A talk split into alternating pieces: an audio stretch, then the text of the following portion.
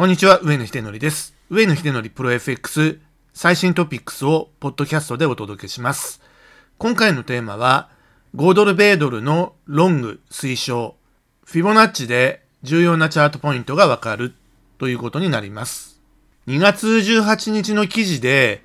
5ドル米ドルのロングを推奨しました。これはですね、主にファンダメンタルズ主体の解説であったということだったんですけれども、まあ、その後、順調に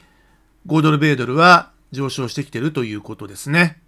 2月の18日にファンダメンタルな部分で解説したというところのポイントとしてはですね、アメリカの10年債利回りとオーストラリアの10年債利回りの格差ということで言いますとですね、実は直近6ヶ月のパフォーマンスはオーストラリアの方が上回っているということです。アメリカは3月の16日から、まあ、0.25%の幅でですね、利上げを始めるということなんですけれども、これに対しまして、オーストラリアの方は、まだ利上げはしないと言ってるんですね。その理由というのは、オーストラリアは欧米と比べてインフレ率がさほど高くないからということが理由になっております。景気は好調だということなんですけれども、物価は上がっていないということですね。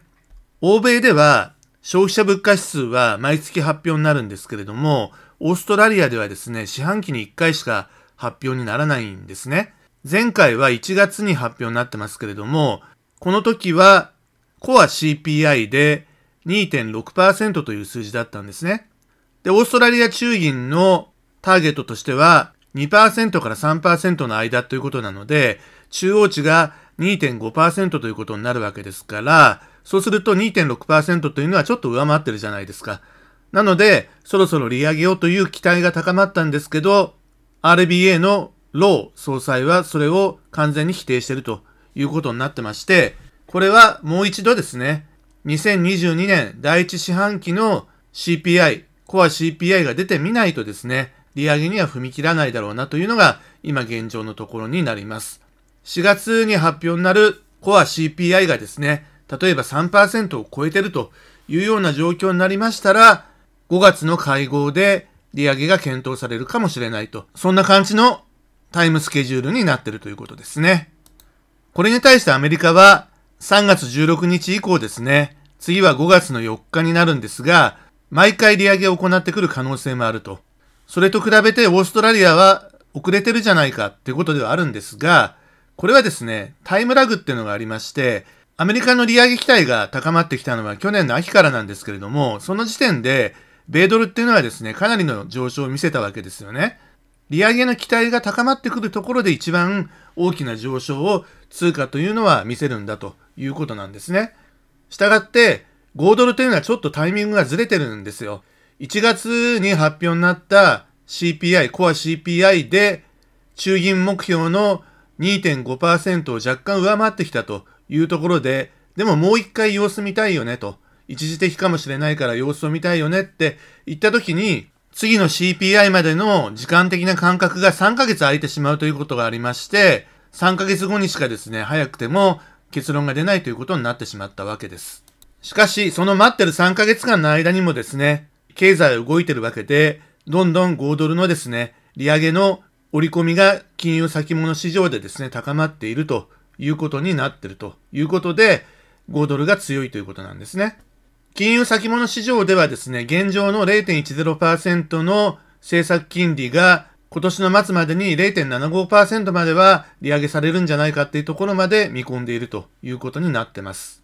アメリカの利上げペースのが早い。もちろんそうなんですけれども、これから期待が高まってくる5ドルの方がですね、やはり変わりやすいということにはなります。また、為替の水準としてはですね、2021年の1月時点でですね、0.8レベルまで高値をつけたんですが、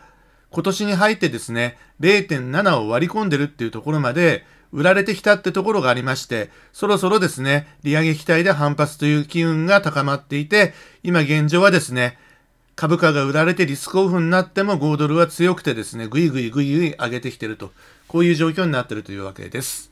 まだ全然反発の途中なので、始まったばっかりなので、これからロングで追っかけていくにはですね、非常にいいタイミングではないかなということで、推奨しているということになります。シカゴ投機筋のポジションとして今最新のものは、2月の22日時点なんですね。戦争が始まる前の数字ではあるんですけれども、5ドルはですね、大幅な売り越し、マイナス8万4000飛び80枚というですね、ショートが積み上がってるわけですけれども、差し引きショートの枚数が毎週ですね、着実に減ってきてるっていうことがあります。ですから、シカゴ投機筋の差し引きショートのポジションがだんだんですね、縮小していきまして、ショートが縮小していきまして、ネットロングになる日もですね、近いんではないかなというふうには思われてます。まあ、近いと言ってもですね、今月すぐにそうなるというわけではなく、まあ、数ヶ月かけてですね、プラテンしていく可能性は十分あるのかなというふうには思いますね。重要なのは、毎週どっちに向かって進んでるかという方向性の問題なので、この方向性としてはですね、5ドルのショートは取り崩して、ロングの方にですね、これからはポジションを構築していくっていう兆候が見えていることは確かであります。そして今回重要なのはテクニカル分析ということで、ダウ理論とフィボナッチを使いますけれども、1時間足でダウ理論を解説します。そして、日足でフィボナッチを引いて、そのレベルを解説していこうというふうに思っております。これを音声だけで聞いてらっしゃる方も多いと思うんですけれども、ぜひブログの URL がですね、貼り付けてありますので、ぜひブログのチャートをですね、ご覧いただきながら、あ、なるほど、こういうことかということでですね、相場の転換点、チャートポイントというのをですね、確認していただきたく、そしてできればメモを取っていただきたくですね、どうすればですね、0.7を割り込んだ相場からですね、0.8まで戻っていくのかっていう2段階のステップについて説明をしておりますので、ぜひチャートはご覧いただければというふうに思います。まず1時間足からなんですが、2月の24日の木曜日に、ウクライナへの侵攻が始まりましたよね。ということで株価などの他のリスク資産と連動して5ドル米ドルも急落ということになりまして、0.70943の安値をつけております。しかし、これは潜在一遇の押し目買いのチャンスだったわけですね。この安値から急反発に転じまして、2月の24日木曜日を基準としまして、以後、6営業日ですね、本日まで含めて、毎営業日例外なく、高値と安値をですね、両方とも階段状に切り上げて、ダウ理論でいうところのですね、上げダウ、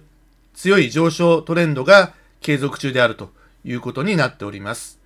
ダウ理論で最も重要な論点というのはですね、トレンドは明確な転換シグナルが発生するまでは継続するということなんですけれども、現状では明確な転換シグナルが発生する気配はありません。次、冷やしの方に移りますと、ちょっと風景が違って見えてくるんですが、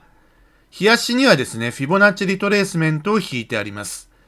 フィボナッチリトレースメントの引き方としましては、2021年の2月の25日の高値0.80071が起点になります。そして、2022年1月28日の安値の0.69673が終点ということになります。起点が100%、終点が0%ということになるんですが、これはですね、下落トレンドを前提としたフィボナッチリトレースメントの引き方ということになっています。高値の方を100%として、安値の方を0%としているのは、下落トレンドを前提としてまして、38.2%の戻り、高値に達した時にはですね、これは戻り売りをしようと、そういうふうにして利用するのがフィボナッチリトレースメントの基本ということになります。それでは38.2%の戻り高値のレートはいくつかってことなんですけれども、0.73645ということになってます。もう一度言います。0.73645です。そして、この収録を行っている2022年3月4日19時時点で、当日の高値というのはですね、0.73746です。38%の戻り高値は645。当日の高値は746ということで、まあ、10ピップスほどですね、オーバーシュートして抜けてるんですが、ただし、125ピップス単位に引いてある重要なプライスの節目というのはですね、0.73750ですよね。で、この0.73750に対しては、746なんですから、0.4ピップス足りずに寸止めでレジスタンスを受けて、まあ、一旦押し目に入ってると、こういう状況になってます。チャートをご覧いただければなるほどなって納得していただけると思うんですが、38.2%の戻り高値の0.73645と125ピプス単位の重要なプライスの節目の0.73750っていうのは非常に接近してますよね。ですから、この2つのラインがですね、接近していることで非常に強力なレジスタンスになっているということがわかるわけですね。これはもともと下降トレンドを前提として引いているフィボナッチリトレースメントの引き方なわけですね。ですから、ここで今日戻り売りを仕掛けて売っていこうということにしてもいいんですけれども、おそらく私はこれを抜けてしまうというふうに思っているので、ちょっとこのレベルでは売れないと。というよりは、この重要な節目をですね、上抜いていく可能性が高くて、これが第一関門をですね、突破するというような流れになっていくことを想定しております。ということで、5ドル米ドルが今後も上昇トレンドを継続していく絶対条件ということをですね、まとめて申し上げたいというふうに思っております。第1段階は今申し上げたように、38.2%の戻り高値の0.73645を明確に上抜くってことですね。で、次に125ピプス単位の重要なプライスの節目の0.73750をですね、寸止めで0.4ピップス手前でですね、叩き落とされたんですが、ここをですね、明確に上抜くこと。そして、ロールリバーサルということで、この125ピプス単位の重要なプライスの節目の0.73750をですね、強力なサポートに変えて上昇につなげていくこと。これが第1段階ということになります。そして第2段階なんですが、同様にですね、次は61.8%の戻り高値っていうのが目標になってくるわけですね。ここを抜けてしまったらですね、もうこれは上昇トレンド、行ってこいでですね、起点に戻ってしまう可能性が高くなってくるということになるんですが、61.8%の戻り高値というのは0.76099というところにあります。これもですね、非常に不思議なことなんですが、125ピプス単位の重要なプライスの節目のですね、0.76250というところとですね、非常に近いところにあります。ということで、第2段階クリアの条件としては、61.8%の戻り高値のですね、0.76099を明確に上抜くこと。そして、その次にある125ピプス単位の重要なプライスの節目である0.76250を明確に上抜くこと。そして、ロールリバーサルによってですね、125ピプス単位の重要なプライスの節目のですね、0.76250を強力なサポートに変えていくということになりましたら、この第1段階、第2段階の条件をクリアしたことになりまして、そうすればですね、おそらく2021年の2月の25日の高値のですね、0.80071をですね、追いかける可能性が高くなってくるだろうなというふうに思います。ということで5ドルの上昇トレンドは継続すると思うんですが、2段階の節目というのがありますので、そこに注目してみていただきたいと思います。第1段階は0.73750ですね。で、第2段階は0.76250です。ここをですね、しっかりと上抜いてくれば、0.8まで達する可能性はかなり高いというふうに考えております。ということで、引き続き頑張って参りましょう。